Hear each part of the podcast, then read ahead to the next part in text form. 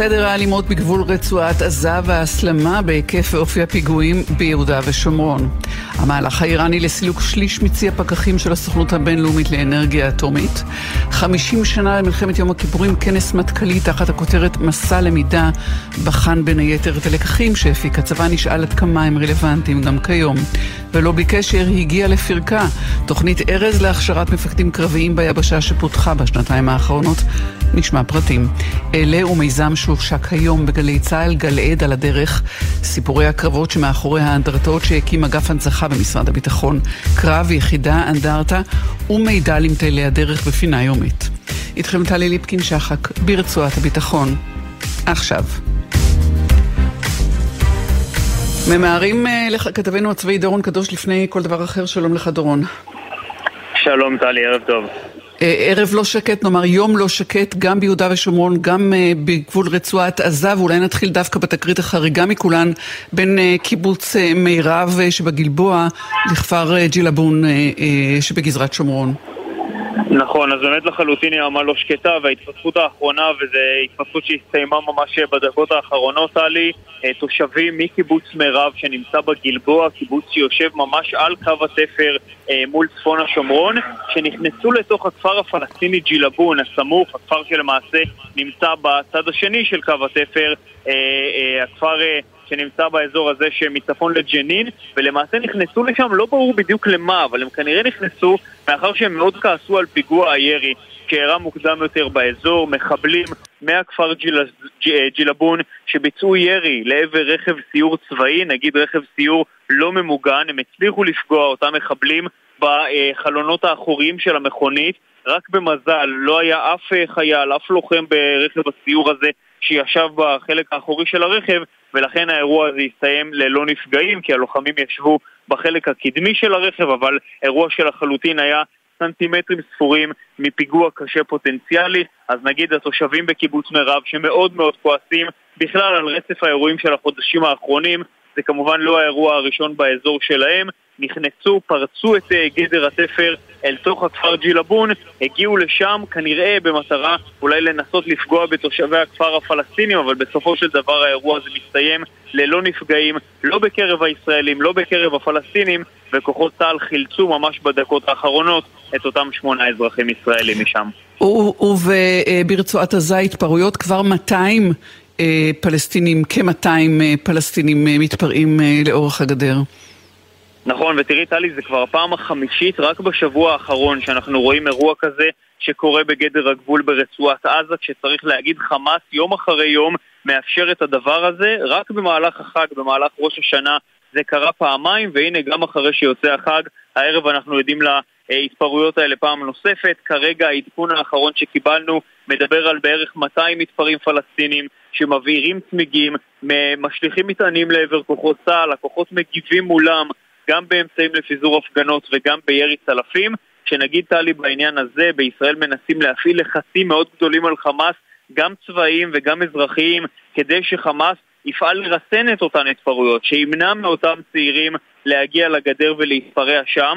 אז בערב ראש השנה למשל ראינו תקיפה של חיל האוויר על ידה צבאית של חמאס, זה לא עזר, כי יומיים לאחר מכן שוב ראינו את ההתפרעויות מתחדשות, ואז ישראל ניסתה דרך אחרת, ניסתה לסגור את מעבר ארז ל-24 שעות נוספות כדי למנוע את כניסת הפועלים לישראל, אבל גם אחרי הסנקציה, המהלך האזרחי הזה של מניעת כניסת הפועלים, הנה אנחנו רואים שגם זה לא היה מנוף לחץ מספיק משמעותי על חמאס, כי עובדה שגם הערב הוא אפשר פעם נוספת.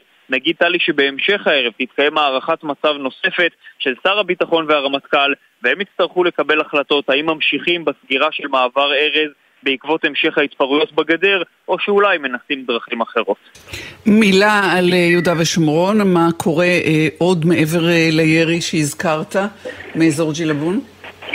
כן, אז חוץ מאותו פיגוע ירי שהיה מוקדם יותר הבוקר, עוד שלושה פיגועי ירי ללא נפגעים שנרשמו רק ביממה האחרונה, טלי, גם כן באזור צפון השומרון, לעבר עמדה צבאית למשל, בכפר דיר שרף ליד שכם, וגם לעבר מוצב סלם במהלך הלילה. נגיד רק שבכל האירועים האלה לא היו נפגעים, אבל עצם הסבר, הרצף הארוך הזה של האירועים שנרשמו רק תוך פחות מיממה, מעיד כמובן על היקף ההתראות לפיגועים והטרור שהולך וגובר בהיקפים שלו בכל רחבי יהודה ושומרון. דורון קדוש, כתבנו הצבאי, תודה רבה לך על העדכונים הללו, שלום. תודה, טלי.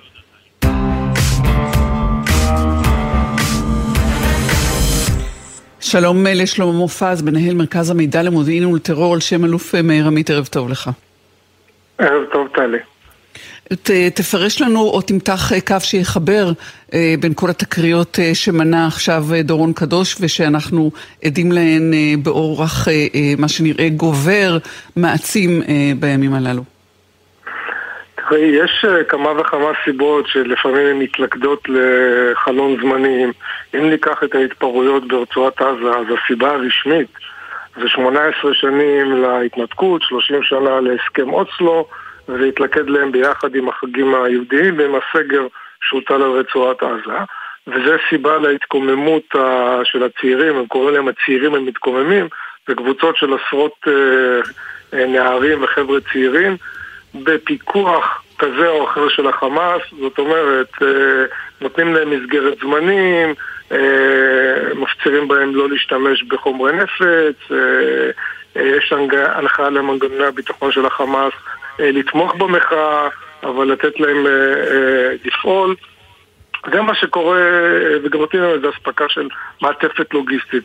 זה בפיקוח והכוונה חלקית של החמאס. אה, ובאיו"ש אה, אנחנו מדברים פה על תנודות אה, בפעילות של ארגוני הטרור ולפי יכולת ומוטיבציה שקיימת כל הזמן לעשות יותר חיכוך עם כוחות הביטחון זה חלק ממגמה הולכת וגוברת, מה שהתחיל כשובר גלים לפני כשנה וחצי וזה נובע מכמה וכמה סיבות. אה, ראשית, אה, תסכול של, ה, של הנוער ושל המבוגרים על היעדר פרנסה או פרנסה חלקית. דבר השני, שאין מבחינתם שום אופק מדיני מול אה, ישראל. והדבר השלישי הוא בראייתם הממשלה שנמצאת היום בהנהגת ישראל, בראייתם היא ממשלה קיצונית יותר שפועלת ישירות נגדם. ונוסיף לכל זה את התמונה הכוללת, שמה שקורה היום בכלל במרחב של ארגוני הטרור שהם האיומים המרכזיים במדינת ישראל זה הנרטיב של איחוד הזירות. יש. נרטיב שהחל לפני כחצי שנה ויותר בהובלתו של נסראללה, איראן וחמאס, גם חוץ על ידי סאלח ארורי וגם פנים על ידי אה, אה, אה, סינואר. אחדות הזירות, זאת אומרת שאזור אחד בוער, בואו נדיר את האזורים האחרים. וזה מתבטא לא רק בהסתה הנוראית שיש ברשתות וקריאה והנחיות מה לבצע וקריאות גם אנטישמיות וגם לפגוע ביהודים, אלא גם באספקת אמצעי לחימה.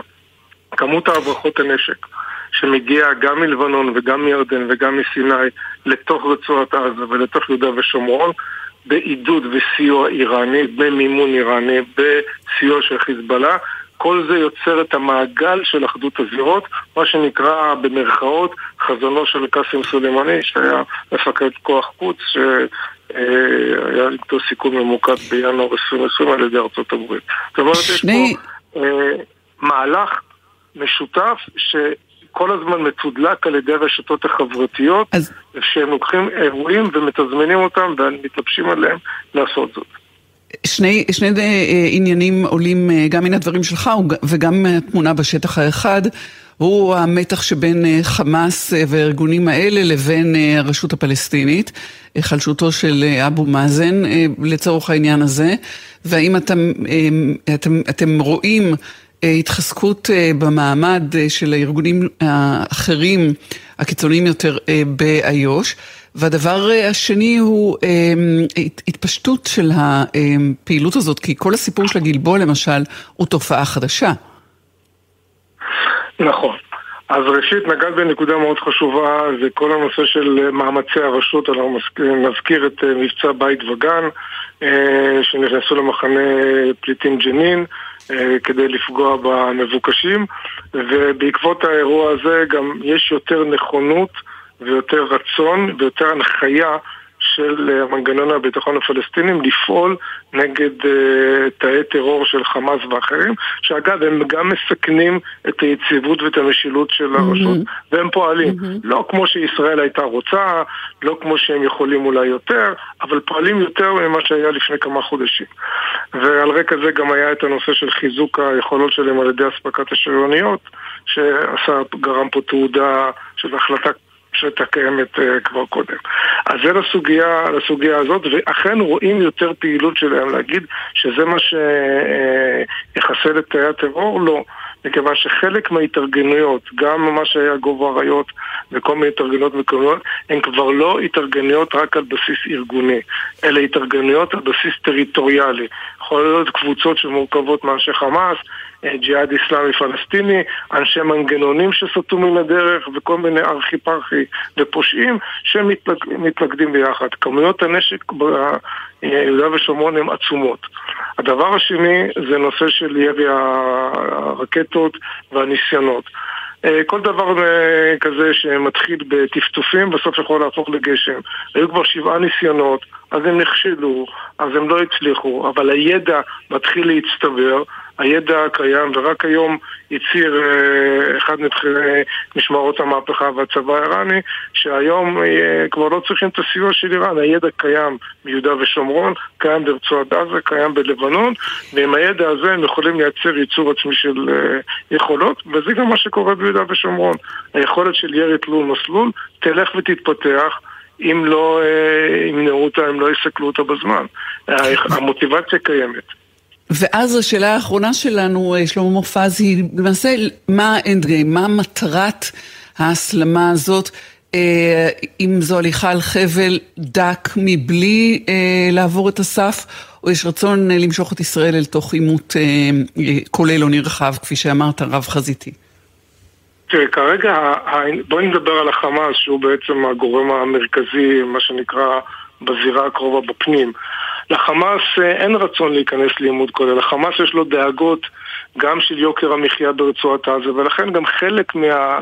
מלתת אה, מה שנקרא שחרור הלחצים לנוער הצעיר אה, זה להפעיל לחץ על ישראל דרך זה שגם לתתם לפרוק את הלחצים שלהם. מצד שני להעלות את הדרישה מישראל, להעלות את המכסה של הפועלים שיצאו יותר כל פועל כזה שיוצא החוצה מביא פרנסה ללא מעט משפחות. היום זה עומד נדמה לי על 18,600, הם רוצים להגדיל את המכסה, כרגע מערכת הביטחון אה, מתנגדת. זה דבר נוסף. הדבר השני שקשור לבעיה הכלכלית ברצועת עזה זה החשש שלהם שהסיוע הקטרי יקוצץ.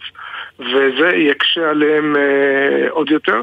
ויש גם מאבקים פנימיים בתוך, ה, בתוך החמאס. אם אנחנו נעבור לזירה הצפונית, לחיזבאללה, בלי להיכנס לכל כן. האירועים לא, לא, לא, לא ניכנס אליהם, לא, לא, לא היום. אני רק אזכיר אבל... שגם כן. להם אין אינטרס כרגע להצית את הזירה, כן. אבל ללכת על חבל דק, כמו שאמרת, אכן כן. כן. שלמה מופז, מנהל מרכז המידע למודיעין ולטרור על שם אה, אלוף מאיר עמית, תודה שדיברת איתנו, שלום לך, שנה טובה, חתימה טובה. שנה טובה וערב טוב, תודה רבה. שלום. רק אמרנו איראן, והנה סימה שיין, ראש תוכנית איראן במכון למחקרי ביטחון לאומי, מי שהייתה ראש חטיבת המחקר במוסד, שלום לך. שלום, ערב טוב. אז בזמן שאנחנו uh, התכוננו uh, לחג, uh, uh, לראש השנה, אה, מהלך אה, של איראן לסלק שליש מפקחי סבא אה, ממתקני הפיקוח, מהמתקנים תחת פיקוח, להוציאם מאיראן. מה את מבינה, סימה, עד כמה זה, ואגב יצאה הודעה חריגה של ראש הממשלה במהלך החג, בשבת, בתגובה לדבר הזה. האם יש פה התרסה, מהלך מתוכנן, או ניסיון ליצור עוד לחץ? תראי, מה שהאיראנים עשו, קודם כל אין שום ספק שהאיראנים מייצרים לחץ, וזה זה ללא ספק.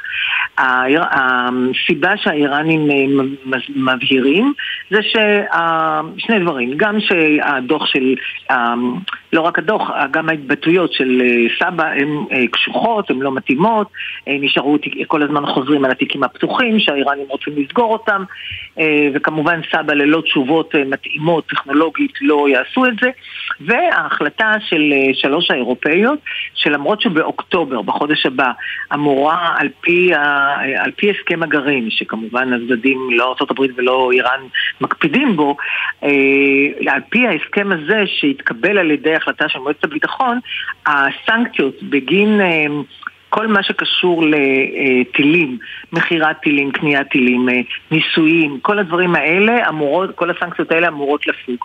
האירופאים הודיעו שלמרות שאוקטובר מתקרב, בגלל שאיראן לא עומדת בתנאי ההסכם, הם לא יפסיקו את הסנקציות.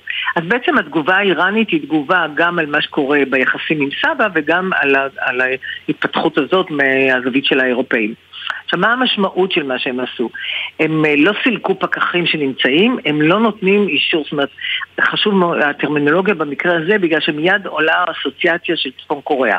צפון קוריאה, כשהיא רצתה לעשות ניסוי גרעיני, היא פשוט סילקה את כל הפקחים שהיו בשטחה ועשתה ניסוי גרעיני. מה שעזבה את ה-NPT ועשתה ניסוי.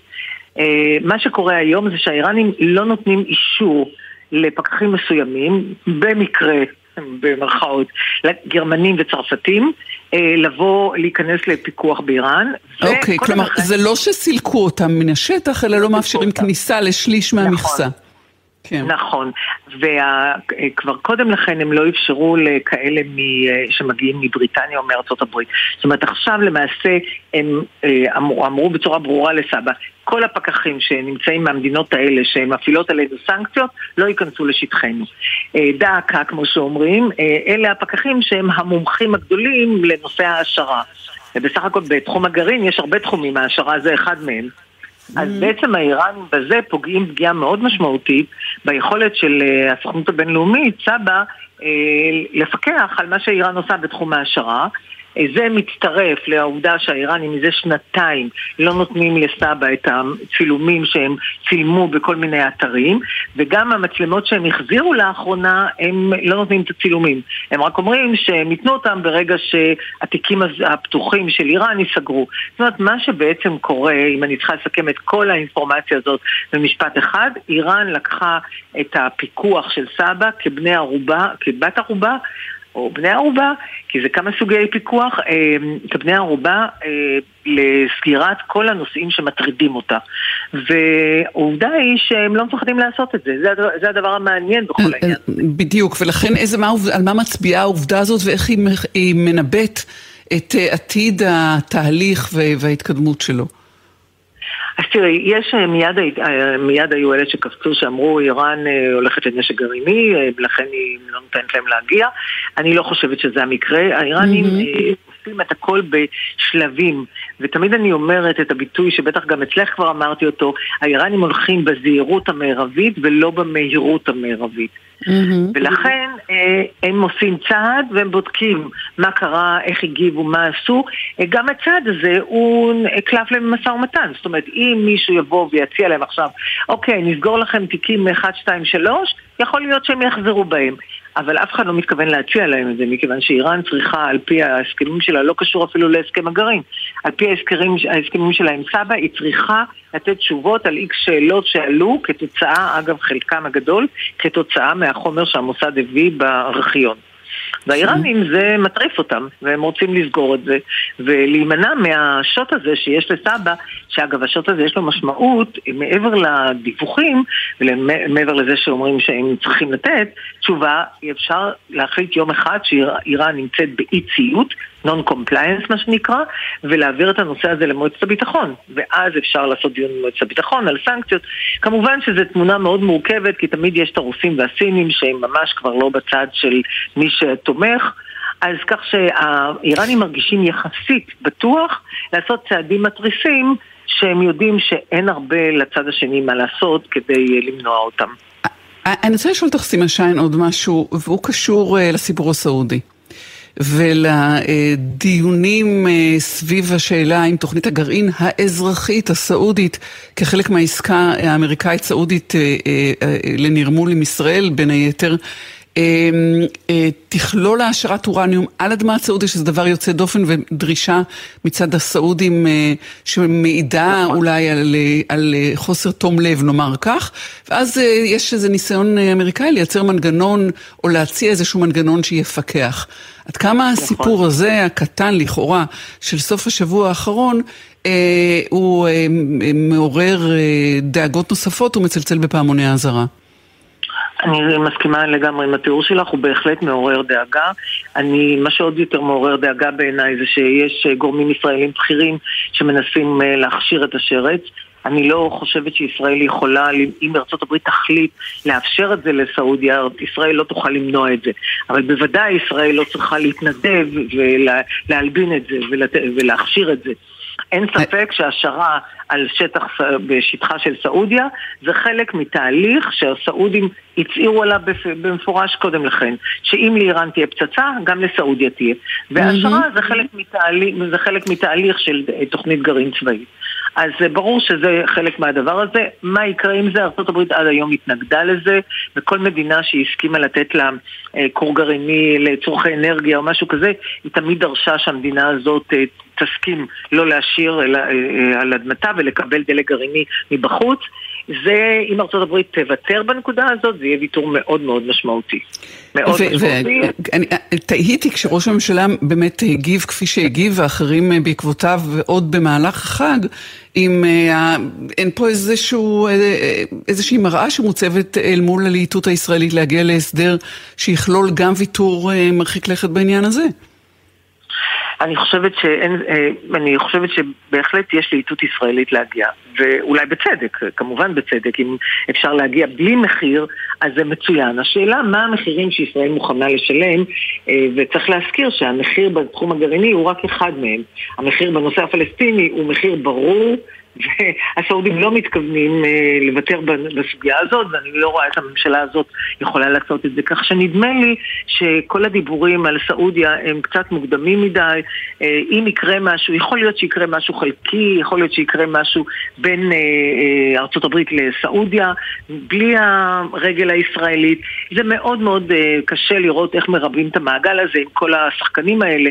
בעצם ארבעה שחקנים, ארה"ב, סעודיה, ישראל, פלסטינים. מאוד מאוד מורכב, אני לא רואה את זה קורה בזמן המאוד קרוב. סימה שיין, ראש תוכנית איראן במכון למחקרי ביטחון לאומי, מי שהייתה ראש חטיבת המחקר במוסד, אני מודה לך על השיחה הזאת, שלום. תודה, ערב טוב. חתימה טובה. הודעות אה, תחנה וחוזרים. התוכנית בחסות הום סנטר, המציעה מבחר אוהלים, מחצלות וכיסאות עד 50% הנחה. חג שמח, הום סנטר, כפוף לתנאי המבצע.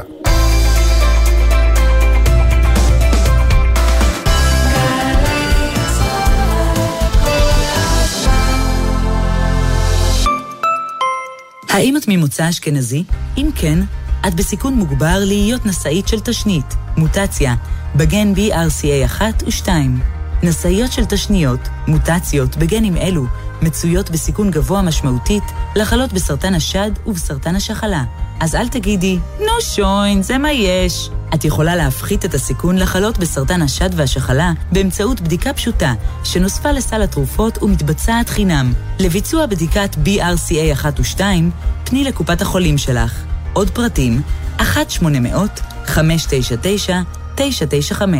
האגודה למלחמה בסרטן. עמיתי מועדון חבר, אתם מוזמנים ליהנות ממגוון הטבות בלעדיות על דגמי פורד המובילים ובהם פומה, פוקוס אסטי ליין והפרימיום SUV אקספלורר בגרסת הביצועים ST.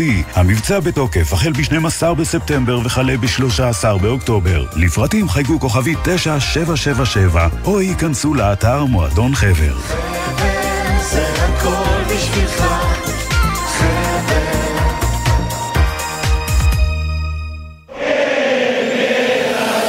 אירועי סליחות בירושלים, בירת הסליחות. גם השנה, כולנו נפגשים באווירה הקסומה של ירושלים, עם מגוון אירועים וסיורי סליחות ברחבי העיר. להתרגש מחוויה עוצמתית ובלתי נשכחת. לכל האירועים, דרכי הגעה וחנייה באתר עיריית ירושלים. עכשיו בגלי צה"ל, טלי ליפקין-שחק, עם רצועת הביטחון. הבית של החיילים, גלי צה"ל.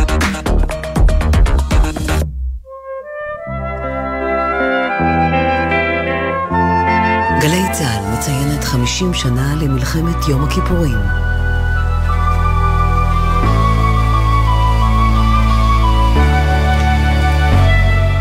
שלום לך, אזרח עובד צה"ל, דוקטור אלי מיכלסון, ראש מחלקת היסטוריה. ערב טוב לך. ערב טוב, טל. ערב טוב, טלי, אה, וערב טוב למאזינים. כמובן שגלי צה"ל זוכרת, אבל בעיקר צה"ל אה, חוזר אל מלחמת יום הכיפורים 50 שנה אחרי, גם אה, בכנס שנערך לאחרונה תחת הכותרת מסע למידה. השאלה אם הכנס הוא היה מסע למידה, או שהוא סיכם את מסע הלמידה שעשה צה"ל אה, במהלך 50 אה, השנה הללו, אה, אם יש, אם יש אפילו איזה גרף של צפיפות הלמידה בשנים הראשונות, אחר כך ועד היום הזה. אתה השתתפת כמובן בכנס הזה. שוב, ערב טוב. אנחנו הגדרנו את הכנס כמסע למידה, כנקודת ציון לסיכום שנת הלמידה שערכנו בצה"ל, נדבר על השנה האחרונה. אנחנו יצאנו לדרך למסע בהובלת הרמטכ"ל אה, מתוך נקודת מבט גם מצד אחד על הגבורה, אבל מצד שני גם על הכשלים והבעיות שהיו במלחמה הזאת. והנחנו לעצמנו שני עקרונות אה, משמעותיים. אחד, הנחנו את המשקפיים של המלחמה העתידית. זאת אומרת, ההסתכלות למלחמת יום הכיפורים לא הייתה רק אה, כהסתכלות אל העבר, אלא כהסתכלות אל העתיד. והדבר השני, ההנחה השנייה הייתה קשורה לסיפור של מסע, זה בעצם שהמפקדים מובילים. המפקדים, לצידם אנשי המקצוע, לצידם מפקדי העבר, עשו את המסע, ודרך נקודות הלמידה שבחרנו, או סוגיות הלמידה שבחרנו, העמיקו, ובסופו של דבר בכנס המטכ"לי הציגו את התובנות שלהם, את הסוגיות שבהם הם אה, חקרו. אה, אני כן. אשאל אה, שאלה עקרונית גדולה, הרי מלחמת יום הכיפורים נחקרת ונלמדת אה, לא רק נסיבות פריצתה, אלא מהלכי הקרבות ב, אה, לאורך השנים אה, ברמות שונות, בהתאם, בהתאם לתהליכים גם האנושיים וגם המתודיים שעושים. מה שאתה מדבר על השנה הזאת, הוא אותם הדברים רק עם דור מסוים, או שגם נקודות הבדיקה הבחינה משתנות כי אה, הפרספקטיבה משתנה וזירות הלחימה משתנות והדברים נראים אחרת? אנחנו פתחנו את הסיכומים של הכנסים בשנים הקודמות, וכמו שאת אומרת, שאלת בהתחלה אם זה מסע למידה אה, של השנה האחרונה או מסע למידה של 50 השנים, אז ראינו את התהליכים, איך, איך צה"ל הסתכל על המלחמה, ובכנסים הקודמים אה, רואים את המפגש בין מפקדי העבר ובעיקר את הטראומה. אני חושב שנקודת הזמן הזו אפשרה לנו מבט קצת אחר, יכולת קצת לצאת מה, אה, מהמלחמה המאוד קשה הזאת ולהסתכל דרכה על אתגרים אחרים, על אתגרים שלנו אה, להיום. זה הדרך שלנו, אה, טיפה לי, זה לא רק שהדור התחלף, למרות שזה מאוד משמעותי אה, בפרספקטיבה על המלחמות, וגם אה, שהזווית אה, הסתכלות שלנו השתנתה. והלקחים אה, אה, שצה"ל מפיק אה, לאורך השנים והצבא משתנה בהתאם, אתה, בעיקר בהרצאה שלך, עסקת בשאלת אופי הפקת הלקחים. זאת אומרת, האם פרסת את, את הלקחים, או עסקת באופן שבו הופקו לקחים, ואיך לוקחים את זה קדימה? אז אני עסקתי בשני, בשני הדברים.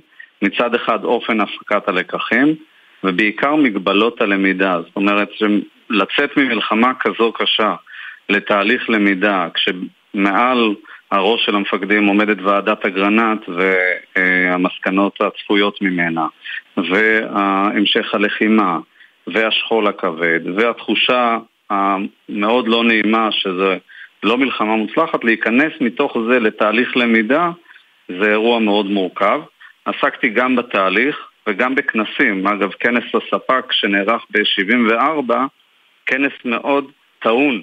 שלושה ימים mm-hmm. שהמפקדים נכנסים לחדר, סביב מלחמת גנרלים, סביב הרבה סוגיות, אה, שהם מנסים אה, להבין עם עצמם מה, מה קרה להם. והכנס הזה, הרמטכ"ל מסכם אותו, דדו מסכם אותו ואומר, זה חל... המטרה שלנו, אומר את זה בסוף, לא בהתחלה, המטרה שלנו לצאת יותר מלוכדים. ואיך אפשר לצאת יותר מלוכדים? רגע, לא נדבר כל אחד במשרד שלו, בחדר שלו, ביחידה שלו, אלא נדבר כולנו עם עצמנו ונשים את הדברים על השולחן בצורה מאוד אה, אה, כנה וכואבת, וככה היערכות הלמידה. כשאני הנחתי מול המפקדים את הלקחים, שמתי איזה שקף אחד עם הרבה מאוד מהלקחים שעלו בתוך הסיכומים והכנסים והגרנט וההמלצות. המפקדים בכנס הנוכחי בשנת 2023 נעו באי נוחות. למה? כי בעצם המסקנות והלקחים נוגעים בליבה של העשייה של צבא. וכשאתה מסתכל עליהם אתה אומר, רגע, איך אני ביחס לא, לאותם לקחים? כמובן שאנחנו תמיד מנסים להיות יותר טובים ותמיד מנסים להשתפר, אבל רגע, זה אומר, מעורר לך תזכורות של אולי אני אה, מפספס פה משהו, אולי אני לא מדויק, וה... אה, נקרא לזה הלקחים היותר קשים הם לקחים אה, שקשה ליישם אותם כי הם דורשים שינוי תרבותי. כי הם דורשים שינוי ארגוני, תרבותי. לדוגמה, אחד הנושאים שעסקנו בהם בכנס היה הסיוע של האוויר ליבשה. וחלק מהמסקנות קשורות בכלל ליחסי אמון שנרכשים עם השנים ועם ה... אה, ממלחמות. אבל זו דוגמה נהדרת לאיזה דרך הצבא עשה. בחמישים נכון, שנה האלה. זה, נכון, זה, זה, נכון, זה כמו נכון, נכון. בעידן נכון. אחר בכלל. נכון, נכון מאוד. אבל עדיין זה מעורר את הסוגיה העקרונית כמה זה שברירי. זאת אומרת, אם אנחנו נחווה עוד אה, מקרה כזה, השבריריות בהקשר של האמון היא מאוד עדינה. מעניין. אה, כנס של 74 כדוגמה, ואתה ודאי אמרת, סקרת יותר מאשר את הכנס הזה, מנקודת מבט שלך כהיסטוריון, לא של פסיכולוג, מה, מה אתה לומד מזה בכל זאת, אמ, כשאתה כותב את ההיסטוריה, או, או מבין, או מנתח את ההיסטוריה של, של, של המטה הכללי או של הצבא? אה, אני חושב שאחד הדברים העקרוניים שעולים מהכנס הזה, אה, קשורים בכלל לבירור עובדות. הם הם, אני מדבר על 74, על היציאה מהמלחמה, רגע להבין מה קרה. תהליך מאוד קשה לברר את העובדות, ובתוך זה, לעבור את השלב מעובדות לתובנות, אה, אה, שלב מאוד אה, מורכב. אני יכול להגיד על הכנס של 74 עוד הרבה דברים, כמו האופן שבו נכנסים לחדר. נכנסים לחדר מפקדים שהפכו להיות פוליטיקאים, אריאל שרון הפך להיות חבר כנסת בנובמבר, נכנסים לחדר הורים שכולים, כי חלק מה, מהמפקדים בפורום הספ"ק הם הורים שכולים, נכנסים לחדר אה, מפקדים מודחים, אה, אה מפקד פיקוד הדרום, מפקדים mm-hmm. אה, שנמצאים אה, תחת הגרזן של אגרנט. זו כניסה לחדר מאוד קשה, ונאמרים דברים בחדר שהם עדיין תחת המסגרת הזאת של מלחמת גנרלים, כמו שאריק אומר ל... לגורודיש, אה, גם היום עדיין, כמו במלחמה, עדיין לא הבנת מה עבר עלינו. זה אירוע מאוד קשה. להגיד לך שמהמקום הזה יוצאים עם לקחים? פחות. יוצאים אבל אה, רגע עם, אה, עם ריפוי ארגוני לפני עוד המסע של הלקחים. אבל מזה אתה למד דווקא כהיסטוריון שצריך פרספקטיבה, שצריך להתרחק כדי באמת ללמוד יותר, והשאלה כמה להתרחק. יש איזו נוסחה? זה גם תלוי במלחמה, אני חושב. אין, אין לזה נוסחה. אני יכול להגיד מילה על כמה דברים שפרסמנו בשנים האחרונות, והשנה בעיקר, שכן, אה, הפרספקטיבה מאפשרת לנו לגשת בצורה אחרת אה, לדברים. פרסמנו אה, בכתב העת שלנו יסודות, כתב העת של המחלקה, מאמרים רבים, אחד מהם של פרופסור גלבר, שלוקח את החמישים שנה ומסתכל עליהם בפרספקטיבה איך הנרטיב שלנו משתנה, איך אנחנו מסתכלים אחרת על המלחמה, מזה שהמלחמה נגמרת ומיד יוצא ספר שקוראים לו המחדל, אז ברור הנרטיב, דרך נרטיבים אחרים שמתפתחים עם השנים אה, בהטיות כאלה ואחרות. אה, יש לנו מאמרים מצוינים כמו של פרופסור אורי בר יוסף על דדו, שדדו mm-hmm. רגע מודח אה, על ידי ועדת אגרנט, אה, אבל אה, פרופסור בר יוסף טוען, רגע, אבל שפטנו אותו על משהו אחד, המשך המלחמה וכל ההתאוששות של הצבא, כן. דבר שנלמד הוא זוקף את זה לזכותו, וכן, הוא דיבר אצלנו, כן. כן, הוא זוקף את זה לזכותו, מאמרים על צל"שים. ועדות שישבו על, על הענקת צל"שים, בכל מלחמה יושבים להענקת צל"שים, אבל העוצמות והמשך והעיסוק גם בזה, כמובן מאמר, מאמרים שנוגעים לאוגדות, כמו אוגדה 146 נשכחה בחלק מהמקומות והיא עשתה את התקפת הנגד ברמת הגולן והחזרת רמת הגולן מידי הסורים ועוד אה, מאמרים, והם בעצם מאפשרים לנו מהפרספקטיבה הזאת להניח זרקור על נקודות מאוד אה, משמעותיות בתוך המלחמה הזאת ולדעתי זה לא נגמר, זאת אומרת יש לנו עוד הרבה אה, על מה להסתכל וממה ללמוד. אבל אתם גם, אה, גם אה, פרסמתם אה, אטלס. נכון, לא אמרתי את האטלס. האטלס שלנו זה אטלס שלישי בסדרה של אטלסים על מלחמות. יש לנו אטלס מלחמת העצמאות, שלום הגליל, ועכשיו על מלחמת יום הכיפורים. זה משלב ויזואליה. אנשי המקצוע של צבא יודעים לאחוז מפה ודרכה לראות את הקרבות, לראות את האירועים או ללמוד את האירועים. והאטלס משלב את הוויזואלי, הספר של מפות, לצד גרפיקה אה, או אינפוגרפיקה, להעביר את הנתונים דרך דיאגרמות ודרך אה, גרפים שמספרים את הסיפור יותר בעיניים, יותר דרך הצבע ופחות דרך המילים, מה שאנחנו בדרך כלל רגילים לעשות בספרים הרגילים שלנו, וזה מאוד אה, מדבר גם לציבור הרחב וגם לאנשי המקצוע, נגיש אה, כמובן באתר המחלקה. שאלה אחרונה אה, אליך, דוקטור אלי מיכלסון, אה, ראש מחלקת היסטוריה, מה הגיל הממוצע אה, באולם שבו התקיים הכנס? כמה היו בעת מלחמת יום הכיפורים? הם לא היו. הם לא היו. הם לא היו. אני יכול לספר בדיחה שסיפר הרמטכ"ל בכנס. אני מקווה שהוא לא יכעס עליי. הוא סיפר על אזכרה שהוא היה בה. וניגש אליו אה, אה, לוחם ותיק ושם לו את הידיים על הכתפיים ואומר לו, אתה חייב לספר להם על מה שעברנו. אתה חייב לספר להם על המלחמה שעברנו. הרמטכ"ל מסתובב, מניח עליו את הידיים על הכתפיים ואומר לו, אני הייתי בכיתה א'. עכשיו, זה הגיל, זה הגיל הממוצע, זאת אומרת, לא היינו שם, אה, לא חווינו את זה, אבל אה, אה, אנחנו מנסים להתחבר לזה בכל דרך אפשרית כדי ללמוד ולהפיק את הלקחים. תשמע, אני לא יודעת עד מתי, וזאת שאלה באמת לא הוגנת לזרוק אותה בסוף שיחה, בכל זאת רק אזרוק אותה. עד מתי תהיה רלוונטית המלחמה הזאת אה, למלחמות הבאות ולאתגרים שהצבא היום עומד בפניהם? לעוד כמה שנים. אבל זה, זה, זה, זה לשיחה הבאה, זו שאלה טובה, זה לשיחה הבאה שלנו. כן. כן. תודה רבה לך, אזרח עובד צה"ל, דוקטור אלי מיכלסון, ראש מחלקת היסטוריה, שלום, גמר חתימה טובה. תודה רבה, שנה טובה. והנה דוגמה לאופן שבו בכל זאת מתגלגלת אה, אה, הפקת לקחים לכדי יישום, ולפעמים לוקח לה 50 שנה. ראש תוכנית ארז, תת-אלוף המילואים יובל אה, בזק, שלום לך. שלום, ערב טוב, טלי. ערב טוב. אז תוכנית אה, ארז היא תוכנית להכשרת אה, מפקדים קרביים ביבשה.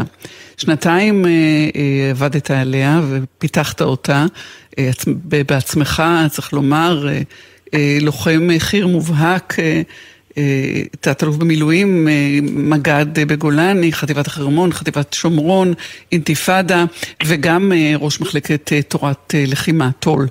אה, במטכ"ל, מי שריכז את הלקחים מתחקירי מלחמת לבנון השנייה. אז עם כל המטען הזה, התיישבת להכין תוכנית אה, שתכשיר מפקדים קרביים ביבשה, זה גלגול מן הסתם של לקחים שהופקו אה, כבר בעבר, באופן שבו נכון להכשיר לקראת המלחמה, אפילו קורס מח"טים לא היה לפני מלחמת יום הכיפורים, ובכל זאת מתח לי קו בין הדברים. קודם כל, אני רוצה להחזיר אותך לפני, שאלת שאלה מאוד מאוד אה, חשובה בסוף. אבל תת-אלוף במילואים יובל בזק, אנחנו שומעים אותך ממש לא טוב, תנסה לעמוד בזווית שלא נחסיר, לא נחמיץ אף מילה שלך. רק רגע, את שומעת אותי? עכשיו יותר טוב. שומעים? אולי, אולי, אנחנו, אולי אנחנו לא לבד על הקו, וזה, וזה עשוי להפריע, בוא נראה שאנחנו מצליחים אה, בכל זאת לשמוע היטב. אני אשנה זווית. את שומעת אותי כרגע? כן. אוקיי. אה, אז אני רוצה דווקא ללכת אה, אחורה לשיחה שלך עם אה, אלי מיכלסון, ראש מחלקת היסטוריה, כי מלחמת יום כיפור נתרבה אלינו, ובצדק, בגלל הטראומה ובגלל המחיר, אבל מלחמת יום כיפור הייתה גם אחת המלחמות שבה הושגו אחד הניצחונות הצבאיים המזהירים, והיא הושגה בגלל שדרת פיקוד מאוד איכותית, מאוד מנוסה, שהייתה ביבשה ובחיל האוויר ובחיל הים, שהצליחה להפוך אה, תבוסה ביומיים הראשונים לניצחון אה, צבאי מובהק.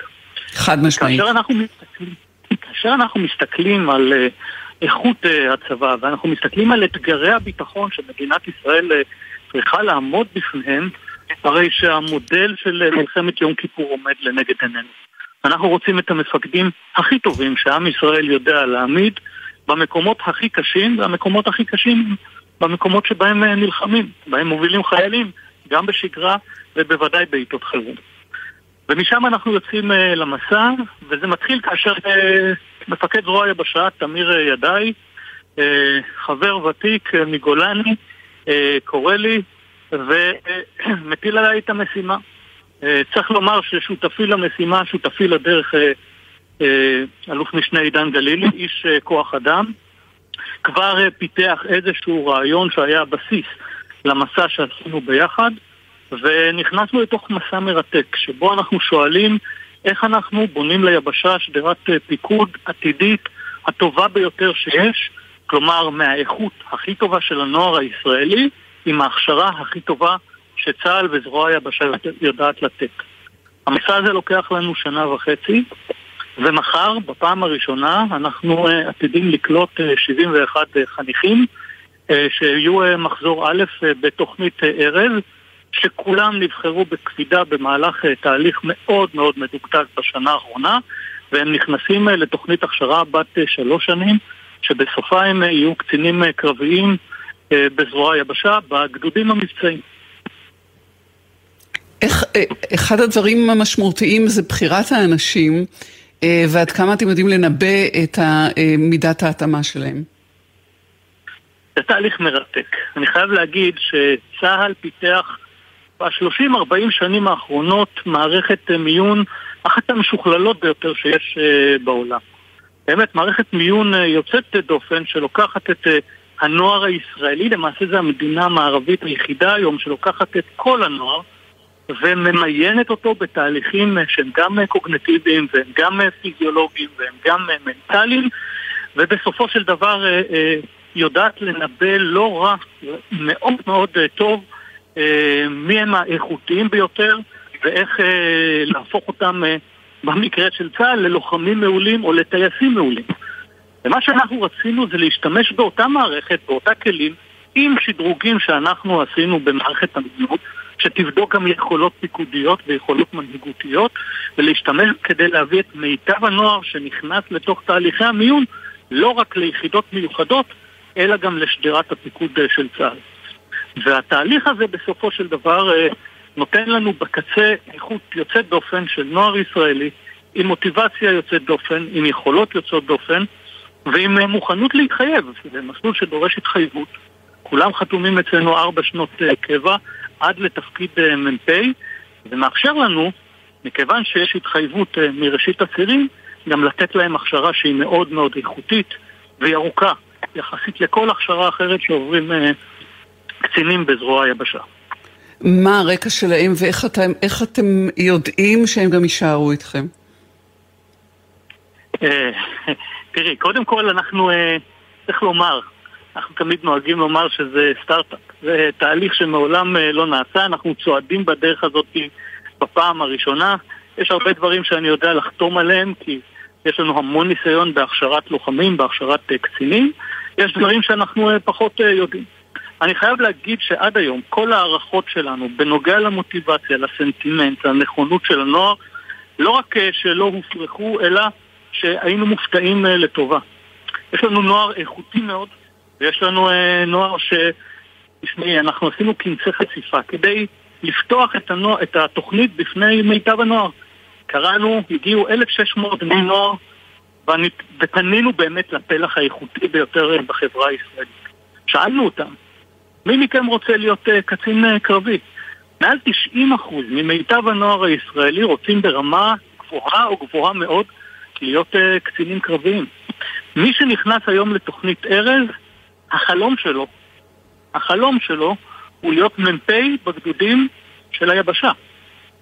אנחנו את הדבר הזה מתרגמים אה, לתוכנית מאוד מאתגרת, מאוד איכותית, מאוד ייחודית, ואני מניח שככל שאנחנו נתקדם גם נראה שבסופו של יום התוכנית הזאת נותנת לצעירים המאוד מוכשרים האלה גם כלים מעולים כדי להיות מפקדים מצוינים. איך זה מתחבר אה, לשיחה הקודמת אה, בהקשר של... דיברת על, על, על דרג, דרג המפקדים הזוטר, אני אוסיף לזה דווקא את, ה, את המילואים, שמלחמת יום הכיפורים עשו, עשו נפלאות. אבל בהקשר של הנטייה של צה"ל בחמישים השנה האלה, זה מדברים על חמישים שנה, זה באמת נשמע כמו, זה, זה, חמישים זה כמו חמש מאות, במיוחד לצעירים. אה, אבל, אבל בשנים האחרונות צה"ל הוא צבא הרבה יותר מקצועי, יש אומרים שהוא כבר איננו צבא העם למעשה, אבל בוודאי מתמקצע מאוד. איך זה מתיישב? אומרת, אתה, אתה בעצם אומר, אני רוצה לייצר פס, אתה, אני רוצה לי, לייצר פס ייצור של אנשי מקצוע. מקצוע לחימה. תראי, קודם כל, אה, קודם כל, אה, מפקד, כדאי שהוא יהיה איש מקצוע. המקצוע שלנו הוא לפקד, המקצוע שלנו הוא להילחם, והיום שדה הקרב הוא הרבה הרבה יותר מורכב. צריך לזכור שבשדה הקרב היום, גם האתגרים הפיקודיים של לקחת נוער אה, של מדינה מערבית במאה ה-21 ולהעביר אותו תהליך שיהפוך אותו להיות אה, לוחם מעולה. אבל גם להפעיל את כל האמצעים שצה"ל אה, רכש והכניס לשירות בשנים האחרונות, טנקים ורחפנים ואמצעי מודיעין ואמצעי שוק. כל הדבר הזה דורש יכולת מקצועית שאי אפשר להשיג אותה רק מכמה תרגילים שעושים בבד אחד. יש כאן עניין ויש כאן תפיסת עולם שאומרת שכאשר שדה הקרב הופך להיות מורכב יותר, כאשר האתגרים הופכים להיות מורכבים יותר, אנחנו לא רק צריכים לקחת אנשים שהם uh, הכי טובים שיש, אלא גם צריכים להכשיר אותם בצורה מקצועית. מזכיר שמקצועיות הוא חלק מערכי צה"ל, חלק מכוח צה"ל. אנחנו רוצים שאת החיילים שלנו, את הלוחמים שלנו, יובילו מפקדים uh, מקצועיים, כאלה שמכירים את המקצוע, את מקצוע הלחימה, את מקצוע הפיקוד, וזה בדיוק מה שאנחנו עושים. יש לנו שלוש שנים כדי להקנות להם יסודות מאוד מאוד טובים של מקצוע הפיקוד הקרבי, ובעניין הזה או בהקשר הזה אנחנו בהחלט אה, פורצים דרך באופן שבו אנחנו מכשירים אותם. אה, עד כמה, וזאת ממש שאלה אחרונה בחצי דקה שנשארה לנו, עד כמה אה, בתי הספר שבאים מעורבים בתהליך? אנחנו, בתי הספר אולי קצת פחות, למרות שבתי הספר בסופו של דבר, מערכת החינוך, בוודאי הבית שהם מגיעים ממנו, יש להם תרומה אדירה. אנחנו רואים את התנועות נוער, אגב חלק עצום, 70% מהחבר'ה שלנו היו בתנועות נוער, חניכים ומדריכים, mm-hmm. ואנחנו רואים את המכינות. המכינות הקדם צבאיות, uh, יש להם, הם גורם מאוד מאוד משמעותי. המכינות הקדם צבאיות, תוכניות ההכנה לצה"ל, יש מערכת שלמה שפועלת uh, במדינת ישראל, אנחנו לא תמיד ערים אליה, היא עושה נפלאות, היא עושה עבודת קודש, ראש... גם ביצירת הכשירויות וגם ביצירת המוטיבציה לשירות קרבי. בכך נסתפק. ראש תוכנית ארז, תת-אלוף מילואים יובל בזק, בהצלחה לכם. שלום. תודה רבה. להתראות וערב טוב. לפני סיום יובל למלחמת יום הכיפורים ובשיתוף האגף להנצחה, משפחות ומורשת במשרד הביטחון בראשות אריה מועלם, אנחנו משדרים מהיום ועד שישה באוקטובר, יום אחרון לחול המועד סוכות מדי בוקר לפני חדשות השעה עשר, פינות שערך ליאור פרידמן והכינו חיילי מחלקת תוכניות, גל עד על הדרך, סיפורי הקרבות שמאחורי האנדרטאות שהקים אגף הנצחה במשרד הביטחון, קרב, יחידה, אנדרטה ומידע למטעלי הדרך. בפינה יומית בניסיון לכסות מקצת מאלפי סיפורי הגבורה של מאות היחידות שעשו עשו את הבלתי אפשרי וניצחו את מלחמת יום הכיפורים, משלמים בחייהם, בגופם ובנפשם את מחיר הגבורה, הנה הפינה הראשונה. גלעד על הדרך, סיפורי הקרבות שמאחורי אנדרטאות לזכר הנופלים במלחמת יום הכיפורים. והפעם, אנדרטה לחללי סיירת גולני בקרב בחרמון. כתבתה של מאיה, מאיה, במשך כשש שנים, מאז נכבש ההר במלחמת ששת הימים, התנוסס על פסגת החרמון המושלגת דגל ישראל. אלא שאחד הסמלים הבולטים של הנוכחות הישראלית בגולן היה לאחד הקרבות המרים במלחמת יום הכיפורים ולאחת העמדות הצבאיות הראשונות שהסורים כבשו ביום הראשון של הלחימה. לחרמון הייתה חשיבות אסטרטגית ראשונה במעלה, הן כנקודת תצפית לתוככי סוריה, והן כאתר שעליו מוקמו מתקני מודיעין וקשר. משימת החזרתו לידיים ישראליות הופקדה בידי חטיבת גולני, שהסתערה על החרמון בימים האחרונים של המלחמה.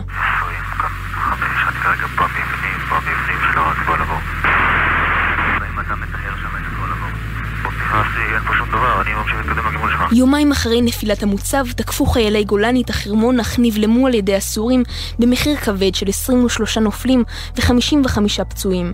כעבור שבועיים צה"ל התכונן לתקיפה בשנית, כפי שמספר ברוך גנות, אחד הלוחמים בסיירת גולני. נערכנו לקרב המכריע בחרמון, קרב לילי. ישר למחרת הייתה אמורה להיכנס הפסקת האש עם סוריה. זה היה ברור לכולנו שהלילה חייבים לכבוש את החרמון, ומחר, כשהפסקת האש נכנסת, הוא בשטח ישראל ונשאר בידינו. יחד עם זאת, כבר ידענו מה זאת מלחמה, כבר איבדנו חברים, כך שידענו שאנחנו הולכים ללחימה. בליל ה-21 באוקטובר 1973 תקף צה"ל בשנית. כוח צנחנים הגיע במסוקים למוצב וצר לסורים ממזרח בחלק העליון של ההר. כוח מחטיבת גולני עלה להר מכיוון מערב בטיפוס קשה, סמוך לרכבל העליון. בתום שעות של לחימה, כוחות צה"ל כבשו את המוצב.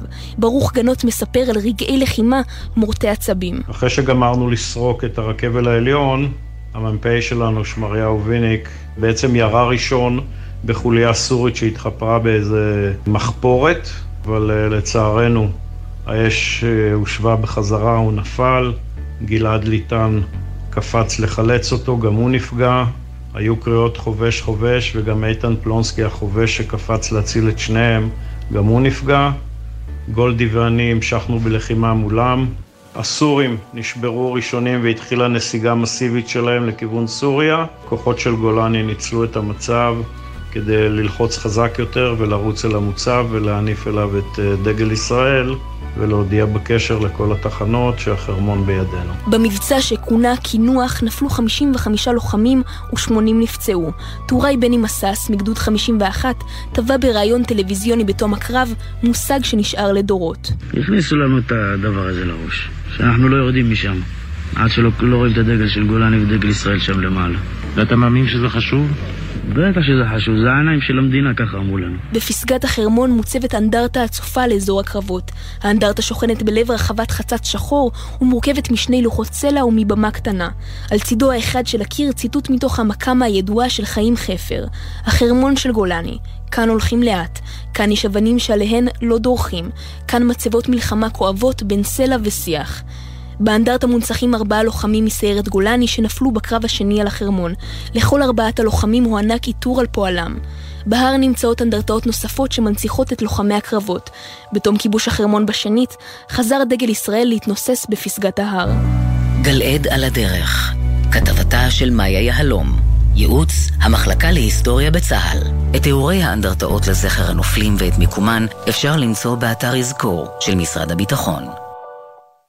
ועד כאן רצועת הביטחון הערב. תודה לכל מי שעשה. אני טלי ליפקין שחק. היו שלום. בחסות אוטודיפו, המציעה מצברים לרכב עד השעה תשע בערב בסניפי הרשת, כולל התקנה חינם. כי כדי להחליף מצבר, לא צריך להחליף לשעות עבודה יותר נוחות. אוטודיפו. מה נשמע, נשמע, סוף השבוע,